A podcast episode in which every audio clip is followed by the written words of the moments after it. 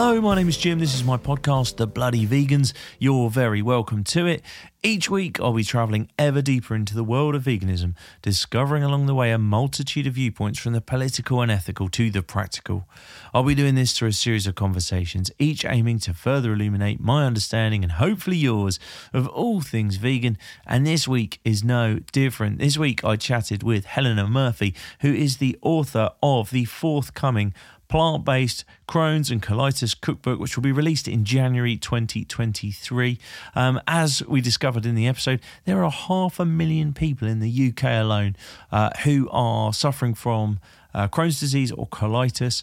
Um, and that number, I believe, is growing. It's 1.6 million, I think Helena says in the show, uh, over in the US as well. So there are a significant number of people uh, affected by these conditions. Uh, as you will remember, if you are a regular listener, uh, when we had chatted with Dr. Alan Desmond just a few weeks ago, uh, I discovered all kinds of different things about how a plant based diet, a well planned one, focused on whole foods, um, can indeed uh, alleviate the symptoms of such diseases, such illnesses uh, as Crohn's and colitis. And um, Dr. Desmond talked about that at great length. Um, Helena is uh, somebody who has experienced that firsthand um, and wants to share her kind of lived experience through this amazing new book out in January.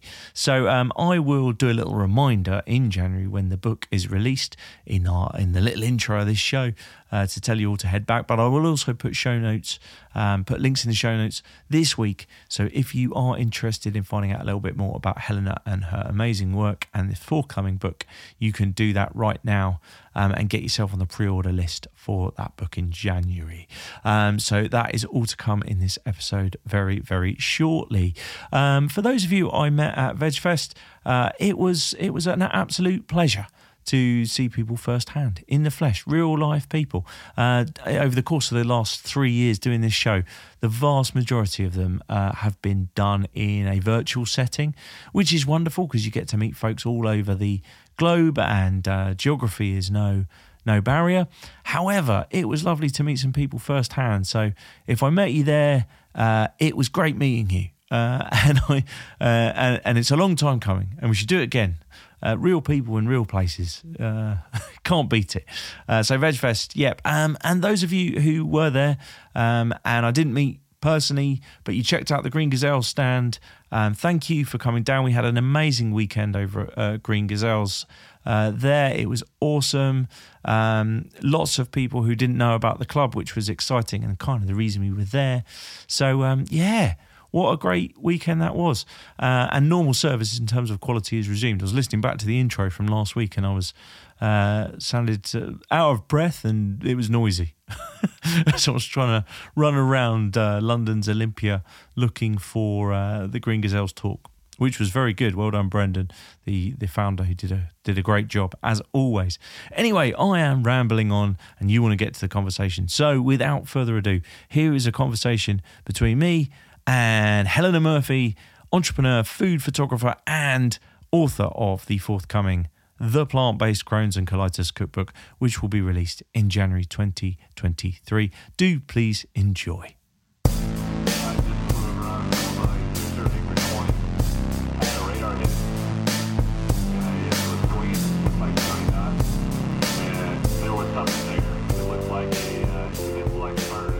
Yeah, absolutely. Um, firstly, thank you so much for having me on the podcast. I'm excited to be Welcome. here. Um, so, I first went vegan in 2016, around then. Um, before that point, um, I think food was super functional in my life. But I was working in like content and editorial jobs in the sort of big corporate world in London, mm. and I was working in a fashion house. And part of my job was interviewing lots of like bands and artists. Um, there was kind of quite a big editorial um, like aspect to the brand. Um, and at that time, we started interviewing lots of like veggie and vegan um, chefs. It was quite like a, it's obviously not a new thing. Like being vegan has been around for a long time, but especially in London at that point in time, you couldn't really go to a restaurant like you can now and just say, "Oh, do you have something vegan?" Like they wouldn't really know like what it was at that time. Um, so we started interviewing lots of um, yeah amazing chefs, and I luckily got to be on set with a lot of them, um, sort of interviewing them or taking some photos. And um, getting to try all of their delicious creations. And I think it just sparked, it just really inspired me. It sparked something in me. And I thought, just for a month, I'm going to go veggie and see how this goes. And I really enjoyed it. And I think I had like a sausage sandwich. And then I was like, nah, I think I'm done. um, so after that, so originally it was kind of like the taste that had like really excited me. And I started watching um, all of those documentaries that were kind of exploding at the time on Netflix, like Cowspiracy. And I read um, Jonathan Safran Foer's book, Eating Animals. And I kind of knew that it was kind of going more towards um, eliminating uh, dairy and eggs as well from my diet. So it took about six to nine months of me kind of like trying, but then, you know, accidentally eating something with milk. And I was kind of faffing for a while and I got to the point where I was annoying myself and I was like, no, I'm going to do this. So I just kind of went vegan after about that nine month mark. And um, I've been vegan ever since. Wow. Awesome stuff. Like thinking back to that, those kind of first experiences, and then you starting like cooking vegetarian first, and then and then ultimately vegan. But thinking back to those first experiences when you were talking talking to chefs and so on and trying this amazing food, was the reality did it kind of match up to what did did you get after it from a cooking point of view? Or were you kind of like I don't even know how to create what they created yeah for sure. I remember one incident with a sweet potato that I do um, you know when you kind of um, yeah you're trying to recreate um, what you know it can be but your culinary skills don't quite match up and as yep. I mentioned food was like super functional in my life so and also kind of living that sort of like nine to five out all the time didn't really have much time at home to kind of prep things or, or put the time in. And I very quickly learned that if you want to get better at something, you need to dedicate some time to it.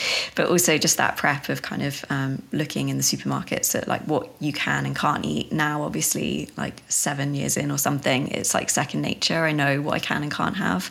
But when you're at the start of that journey, there's a lot more kind of like, oh, is this okay or is that okay? And um, I hadn't really done all that much like cooking from scratch. So, like the sweet potato incident, I remember coming home from work on like a dark, rainy, like Tuesday night. And I think I'd had a full day of work. Then maybe I'd been to like a gym class. And I was like, oh, I'm going to make this, um, I don't know, epic sweet potato creation, like a recipe that I'd found online. But um, I remember trying to like peel the sweet potato. And, and for some reason, I was just really struggling with it. And then I remember just being like, oh, this is ridiculous. And then I had like a, a bowl of cereal for dinner. And I don't know, it was was just like a lot of those kind of things when I first tried to go vegan. But it takes time, so it's just being patient with yourself for sure. And did it, did it eventually it came? I, I, take it. Oh yeah, definitely. Um, I think as well it helped that um, I was like super enthusiastic about it, and I was like sharing yeah. everything that I'd learned um, like with my partner, and um, we kind of went on that sort of like going vegan journey together. So we could do a lot of our cooking together, and a lot of kind of like um, failed experiments and successful experiments um, with food. So that was really enjoyable. How about sort of the, the wider aspects of, of veganism? How quickly did they come to you? Obviously, we you know we're talking sort of from a culinary perspective, but when did the kind of the wider ethics and so on kind of come into your view? Was that were they there sort of early on? Was that the driver? Yeah, pretty quick because um, as I mentioned, I was working in fast fashion, um, and mm. then obviously sort of like reading more and more about um, like the wider ethical aspects of um, veganism i kind of was a bit like, mm, I don't know if this kind of role is sitting. It, it doesn't really feel like in huge, um, like in a huge amount of alignment with me anymore. Um, and that kind of was the start of my journey towards running my own creative business.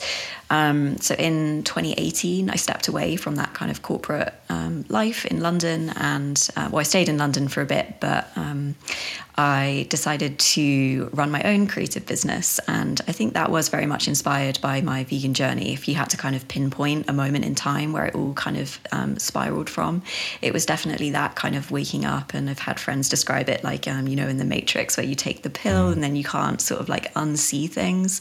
Um, so, yeah, I definitely um, kind of started to branch out into my own creative practices. So, photography, teaching yoga, that also became like a huge part of my journey. I started my yoga teacher training in around 2017 and I studied that for a year. It was like one weekend each month.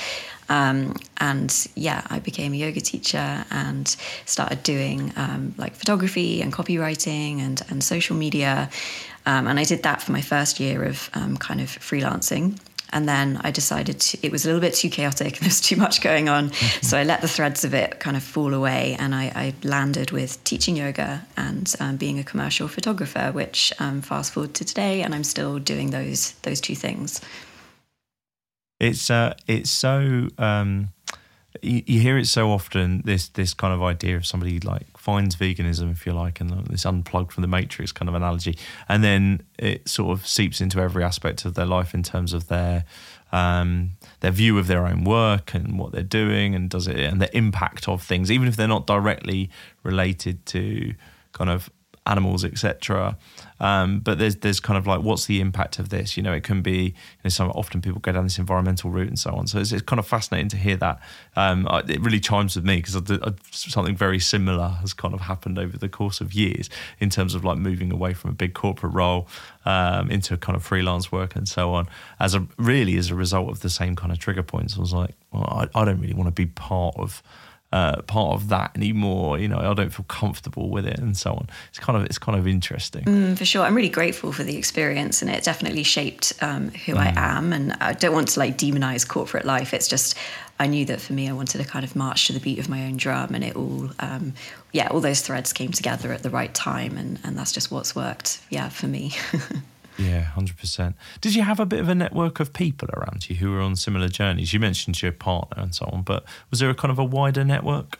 Um, yes, um, but not one that we kind of already had um, sort of like pre-existing. But we did fall sure. into a really supportive, lovely, uh, like vegan community in London, like at that time. Um, and I would say a large part of how we sort of um, became friends with those people or became integrated into that community was when we um, published a vegan coffee table magazine.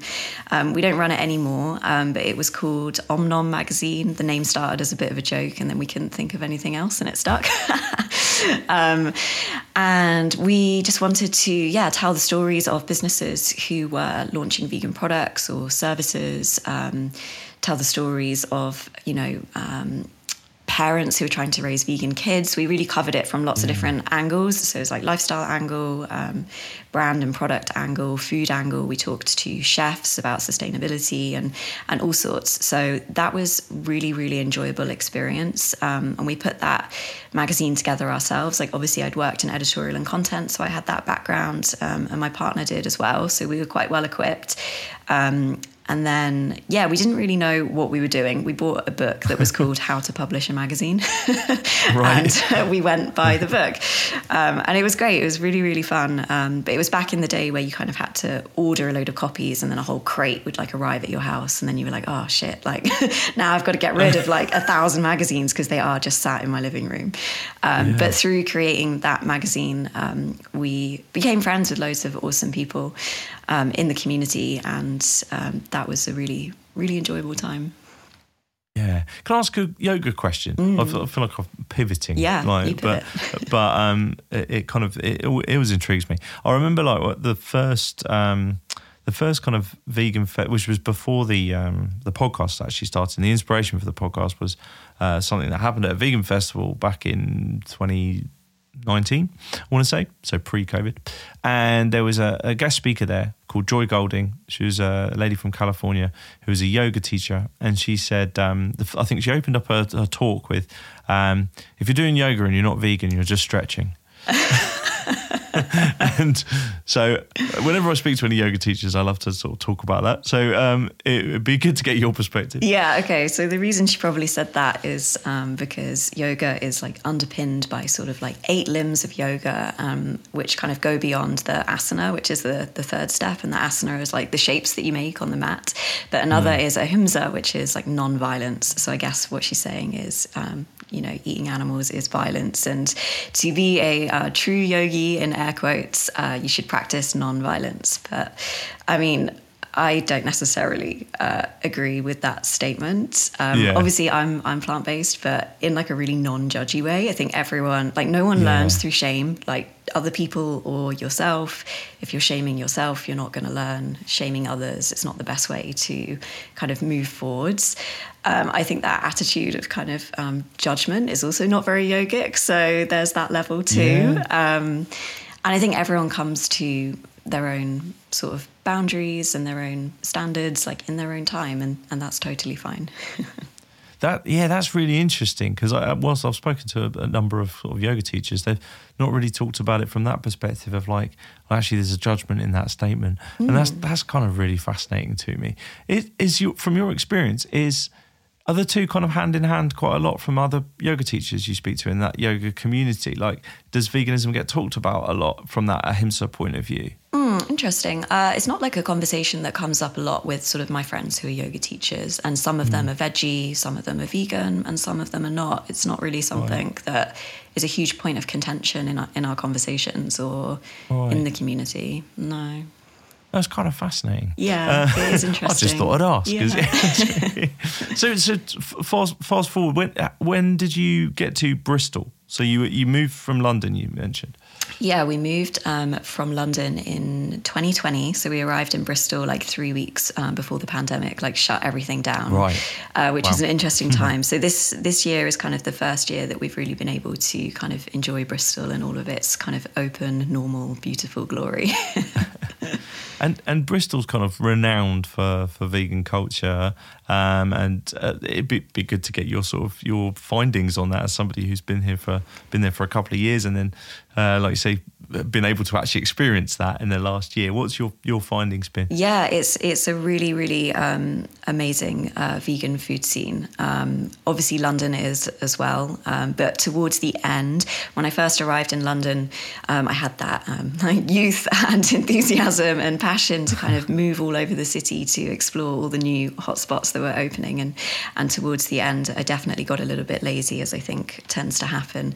Um, so I would say the benefit of being in Bristol is that it's all very close. yeah. So it's a smaller city, so lots of uh, vegan options that are they're all close by, which is amazing. Um, and yeah, there's a mixture of kind of places that are just purely vegan, but then there's places that are kind of um, cater to all, but have like great vegan sections like on their menu. Um, so yeah, we're really spoiled here. There's there's so much choice. So cool, so cool.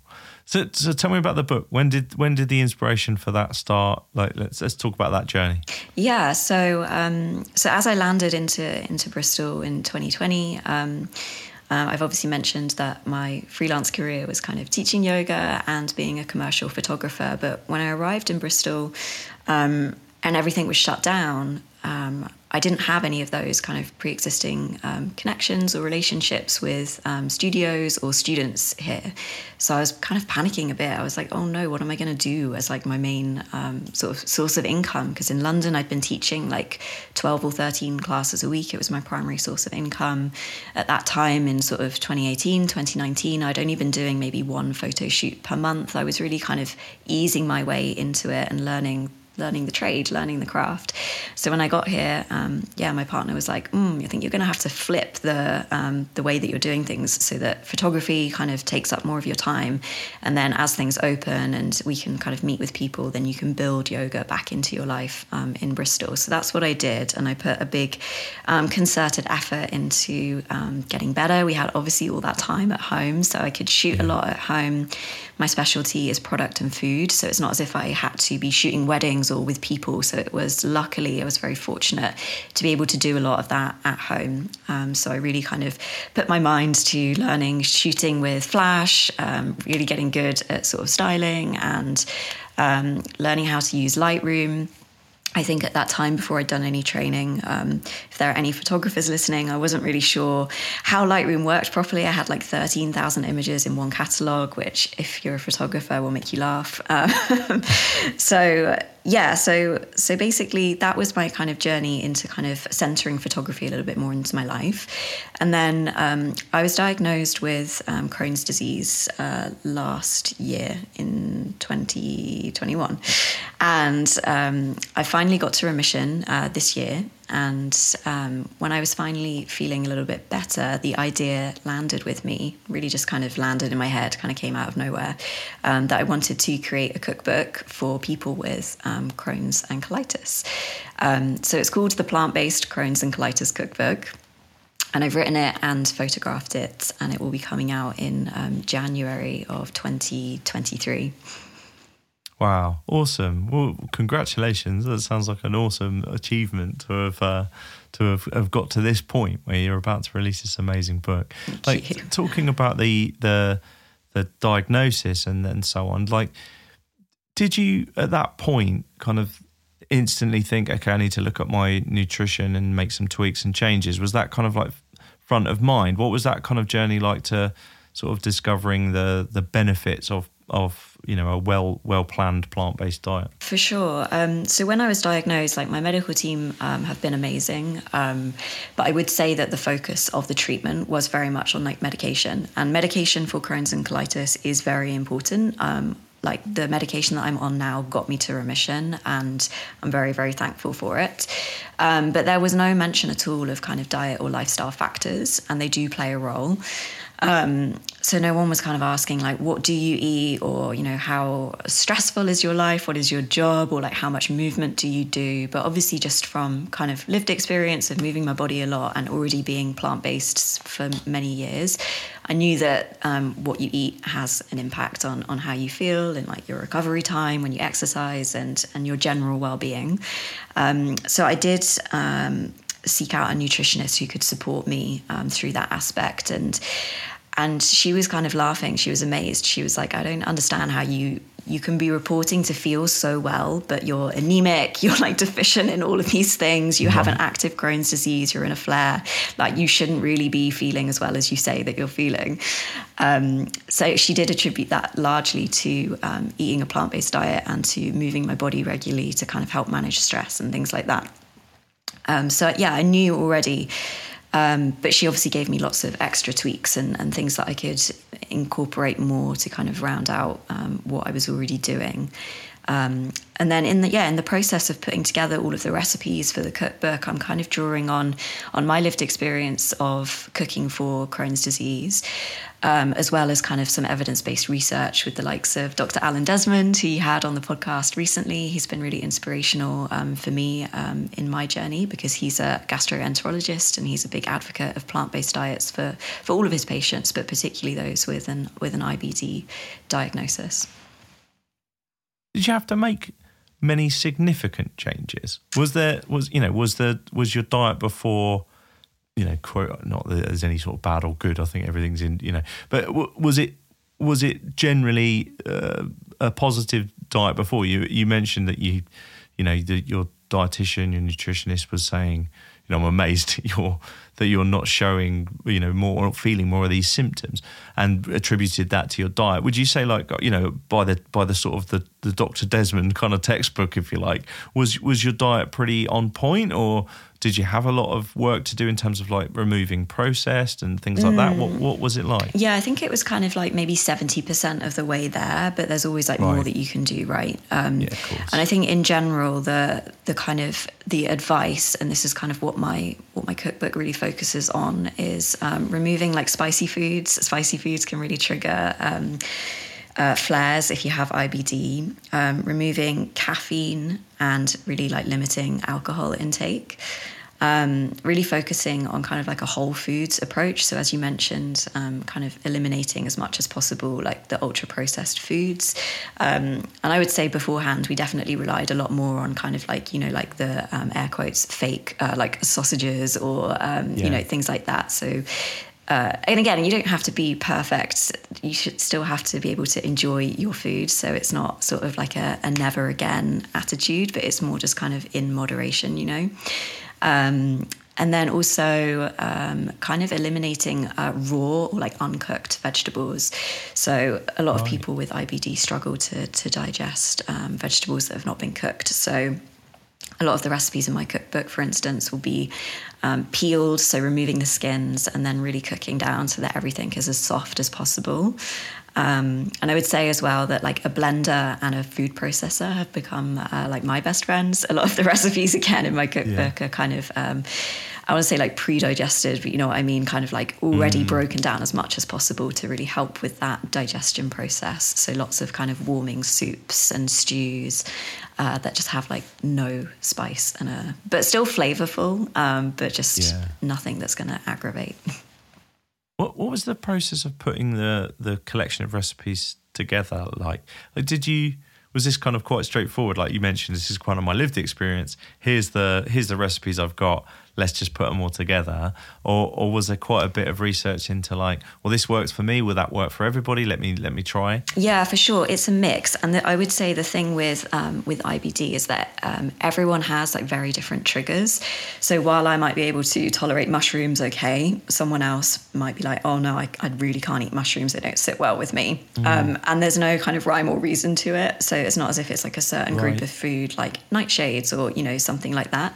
So I think I've done a lot of consideration into trying to make the recipes as adaptable as possible and to give um, substitution ideas. So, you know, if you can't tolerate onions, maybe swap them out for shallots, or if you can't tolerate garlic, maybe you could try a garlic infused oil, just things like this, because obviously, like while I'm creating it, um, I'm trying to include as much variety as possible so that I can kind of, um, you know, diversity is great in a plant based diet, but then also just in terms of like, I don't want all of the recipes to focus on tomatoes. And then someone's like, well, I can't yeah. tolerate tomatoes, and 70% of your recipes are tomatoes. So, you know, just trying to kind of um, incorporate that balance. But in terms of what I wanted to put into the cookbook, again, I already kind of had a great idea just through um, having experienced what it's like to, you know, at some point in my journey, I could barely eat solid food at all. So there's quite a lot of like, um, you know, those like spreads and sauces and smoothies and and all sorts of things.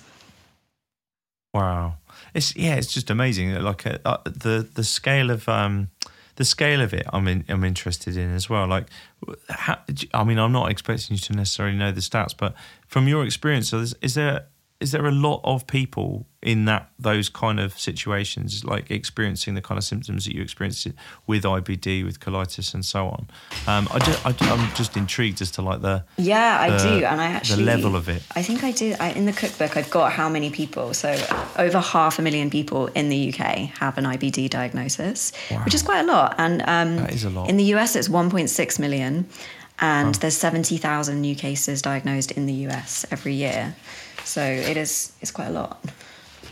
That's incredible. Yeah, and I actually had no yeah. idea what it was before I was diagnosed. Um, yeah, I'd never heard of Crohn's disease, and it's not really something yeah. that's talked about. It's an it's an invisible illness. So I guess like to mm. look at someone with with Crohn's or colitis, you wouldn't really know necessarily that anything was wrong with them. Um, and then also because a lot of the symptoms do involve things like diarrhea and constipation, you know, it's a gastrointestinal like disease. A lot of those can maybe be embarrassing to talk about, so people don't want to necessarily advertise, "Hey, I've got diarrhea." So, mm. um, it, and that's another reason why it might not end up being talked about. But I was really surprised that you know once I received my diagnosis and was sharing that with friends and family, like how many people would say, "Oh, my aunt, my cousin, my sister, my brother has it." Um, yeah. So yeah, it's very interesting. A really good friend of mine did it at university, and you know, talking to Dr. Desmond and talking to yourself is really fascinating. I remember when he was diagnosed, and we were at university together, so we were living together and so on, and so we were, you know, went to a hospital appointment or two, and um, I remember then he he was told at one point because he'd lost a lot of weight and so on in the the treatments that uh, essentially just eat. It was a bit like the Dr. Desmond story of like eat whatever you want, you know, like so it, it, was like you know boxes of donuts and so on just to get his body weight back up. And um, yeah, I just I remember thinking at the time, you know, and I wasn't particularly nutritionally savvy, being a young student living in Cardiff, having a having a great time.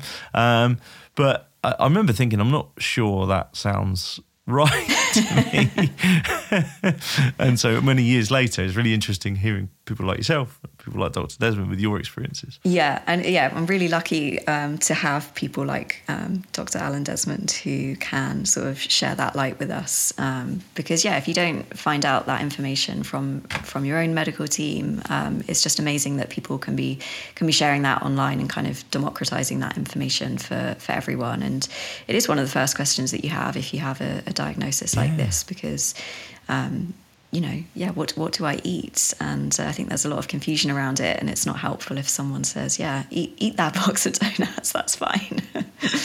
yeah, it was just like eat calories. You just need calories, mm. so just whatever you can get, something calorie dense that you like. donuts. Like eat them. Mm, all of that sugar is going to be really, really good for your Crohn's disease. Yeah, it couldn't have been good. It couldn't have been good, but there we go. Um, yeah. So, so moving on to the the kind of publishing process. How, how has that been? Because you're self-publishing this book, right? Yes, I am. So it didn't feel um, as intimidating as it might have felt because um, I'd obviously already been through this experience of publishing Omnom magazine back in like 2017 when it felt more complicated because we weren't um, as lucky enough to have like those Amazon print on demand uh, services like we have now, um, which again is great because it really democratizes the whole um, process of publishing. If you have a narrative and a story and you you want to put it out there, then anyone can do it, which is awesome. Um, and I, I, did consider um, going the traditional route and putting together a um, like a, a, pitch for um, for a publishing house. But at the end of the day, I thought about it and I just wanted to crack on and do it. And I didn't really want to wait for permission for someone to say this value, this idea has value, or this idea does not have value, because to me it does. And to hopefully to the people in the IBD community, it will. I really hope it can help. Um, and I also kind of wanted as much control as possible over yeah, sure. how it looked. And I wanted to pick my own front cover. I wanted every single recipe to um, have a picture with it. I'm obviously a food photographer, and and the visual aspect of it was really important to me. Um, it's it's a really bright and colourful um, colourful cookbook um, obviously, having the the disease is really long and tiring and hard work, yeah. and I think sometimes uh, you can end up sometimes seeing food as the enemy a little bit. You just think, if I'm going to eat this, am I going to be in pain? Am I going to regret this in a few hours? So I really wanted to bring um, like an element of fun visually to the cookbook. There's lots of movement mm. and hard shadows, and and hopefully it just looks really joyful to look at. So it was it was really important to me to to have that creative freedom over the direction of the book. So, so for those reasons, um, I just thought, yeah, I'm going to self-publish. Yeah, hundred percent. I don't blame you, and and especially with somebody with your experience, like you know me doing it not a photographer without that kind of creative um, that creative background. I, I, yeah I I think I'd be looking for as much help as possible but if if you've got like a really clear vision and like you're a food photographer you know you like you know what these things should look like. Had you out of interest had, had you done cookbooks in the past for other people? No, I've never shot a cookbook for anyone else. So I thought, you know, why not do my own to start off with? And um, yeah, it's been great. I've been working on it since April. So it's been, um, it will probably have been about nine months by the time I'm finished with it. Um, but again, it's it's been really good to kind of have that um, that freedom of control where, um, like, if I wasn't happy with something, I could reshoot it or you know things yeah. like that. Yeah, yeah, you're not sort of watching the the clock so much for I'm paying for a photographer to do this. Yeah, but exactly. Yeah, no, I'm really lucky, and um, right. yeah, my partner's a graphic designer, and he's been um, uh, so kind as to put together the layout for me, so I haven't had to stress too much um, about that. And uh, my partner's mum is a nutritionist, so she's been able to have eyes on the cookbook as well. So I kind of thought we've got the whole nice. sort of like family team going on here. It's a great combination. Almost like it was destined. Exactly. Is there any recipes that like you you you're really really proud of that you that you you know want to talk about uh, most when people ask you about the book? Yeah, um, so I really love the um, vegan fish cakes. I used to love a fish cake in my pre-vegan days, um, and these ones are really delicious. Made with like nori, um, nori seaweed to kind of get that fishy yeah. taste, as well as capers in there to kind of yeah get that saltiness. Uh, like a little bit of mustard um, and like the whole breadcrumbing process like is really fun. Uh, obviously not on a weeknight, do it on a weekend where you don't have to. you won't have like the Tuesday night sweet potato incident. You know, give, yourself some time. you won't end up with cereal. yeah, exactly. Um, but I really love that one, and um, there's a taco recipe in there that I really love, um, and just lots of recipes as well that we've been cooking over the years that um, that we've come to love and are really easy, really delicious, and also just appropriate um, for people with IBD as well. Have you have you managed to try it out with, with friends and family, like outside of your obviously your your partner and so on, who's, who's obviously got a vested interest? But it'd be fascinating to hear. Like, have you have you shared it shared some of those recipes with other people to get a bit of a um, a bit of their approval, if you like? Yes, yeah. So all year I've been um, foisting recipes on friends, whether they like it or not. So during the summer when we had barbecues, I would make lots of the different dips and sauces and put those out and get people to eat them. And sometimes if I have like a I've been been shooting, so I've got like an overflow of recipes. Um, I make people come over for lunch and get them to eat as long as they give me their feedback.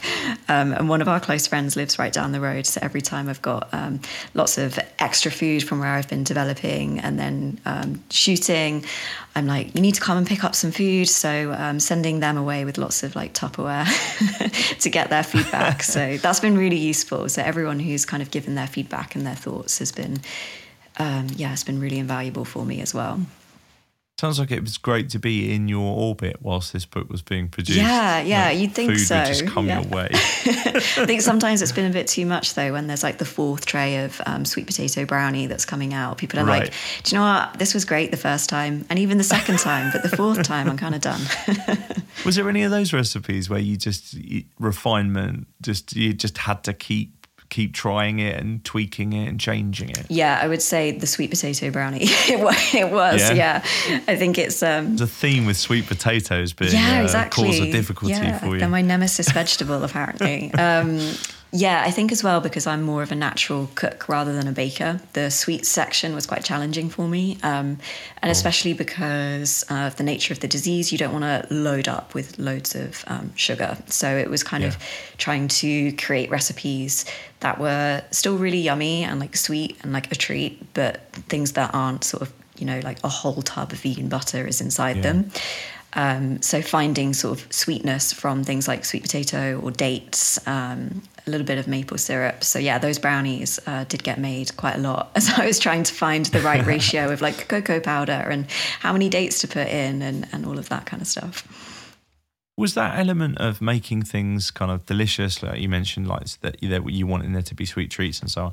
Was that quite important to you from your experience of perhaps researching, you know, other maybe cookbooks or other resources for people with IBD? Because I could imagine you know, when you say sweet potato brownie, I don't necessarily think you know that would be in an IBD cookbook. I think you know that that might be in a, in any vegan cookbook that you could find, and you know you, no no deprivation of, of any food type there. Um, but my uh, naive kind of like mindset going into it would be you know it'll be ultra healthy and quite you know almost joyless. Was it was it really important to you to to bring as much of that that kind of joy and and normality, if you like, into this book? Yeah, yeah, definitely. So kind of as I was saying before like, you know, it was quite important to me to be like, well, what distinguishes this cookbook to be an IBD cookbook rather than just a plant based cookbook? Because obviously there are lots mm. of vegan cookbooks you could get. But um, yeah, as before I said, this one it's got um, nutritional advice, kind of like in the the opening chapters, or not advice because I'm not a nutritionist, but kind of like some mm. some information about how the digestive system works and like you know the role of fiber in IBD and like a few sort of evidence based research um, studies around diet in relation to IBD. So it's got that all of the recipes are obviously whole foods and plant based. And then there's no raw veg. So I've got uh, like a section on salads, but for instance, all of the salads are cooked. So um, you're not trying to battle with, you know, like a raw cucumber and then feeling really gross. Mm. Um, and yeah, no spice and um, lots of substitution options so that again, you know, you're not kind of looking at the recipe and thinking, oh, well, I can't tolerate aubergine. What am I supposed to switch? Like, hopefully, it's like each page generally tends to have like a tip that's kind of in relation to to IBD. So, for instance, a few of the recipes have got um, turmeric in, and um, curcumin is like an active ingredient in turmeric, which um, has been kind of said to be helpful for people with um, ulcerative colitis. So just kind of different things like that, like peppered throughout the cookbook. And then of course, like the the dessert section, I wanted it to be um, delicious, but also kind of healthy as well. Because yeah, unfortunately, it's not the best thing for us to kind of load our bodies up on loads of sugar and like loads of butter and, and that kind of thing. Yeah. Uh, just a, this is a, sort of an off off the book question, but kind of connected. Like, how difficult is eating out with the current vegan options? As somebody with this kind of a condition? Mm, I think that probably depends on where you live. Um, and mm. it probably depends on where you're at with your disease and how active it is. Because um, as I mentioned before, there was a time where I could barely eat solid foods like at all. So mm. I kind of wouldn't be going out. But then there have been times where I've not been in remission, but I've still been able to kind of eat out and live to kind of like 70% of like my max capacity. So I think it's just kind of um, maybe looking at menus in advance to see what they've got. And again, just avoiding um, things that are super um, maybe like uh, gluten heavy. Like I know personally that if I have like a, a certain type of vegan burger that's like made of um, like seitan or something, it's going to sit like a brick in my stomach and it's going to make me feel unwell. So I think it's kind of knowing your own body and knowing um, what what kind of triggers your body and what doesn't, and then sort of using that as a steer as to what kind of foods and what kind of restaurants you should be aiming towards. But I think in general, things that are just kind of very easily digestible. Um, there's a really great restaurant in Bristol called Habesha, which is like Ethiopian and it's uh, just mm. so delicious and uh, really easy to digest. So that's an example from from my own life. Awesome. I love it. It'd be remiss of us not to tell folks where to go about getting a copy of your book. What what would they do? Where would they go? Yeah, so it's going to be on pre-sale in December and it will be ready to ship in January. Um, I have a page on my website about the cookbook. My website is www.helenarosemurphy.net and it will be available on Amazon. Awesome. I'll put links in the, the show notes and I'll, and I'll, and um, we'll also I think when it is released, we'll do I'll do a little bit in the intro just to remind people to go back to this episode and check out those show notes and give it a click. Yeah, uh, that would be amazing. Thank you. I think you know if there's half a million people out there uh, that this could benefit, I think it's an amazing sort of service you're doing in, in producing this book and sharing your experiences. Oh, so, thank you. Um, it's awesome, really is. No, thank you so much, um, and thanks for your time. I love chatting. Yeah, it's been really fun. Thank you so much for having me.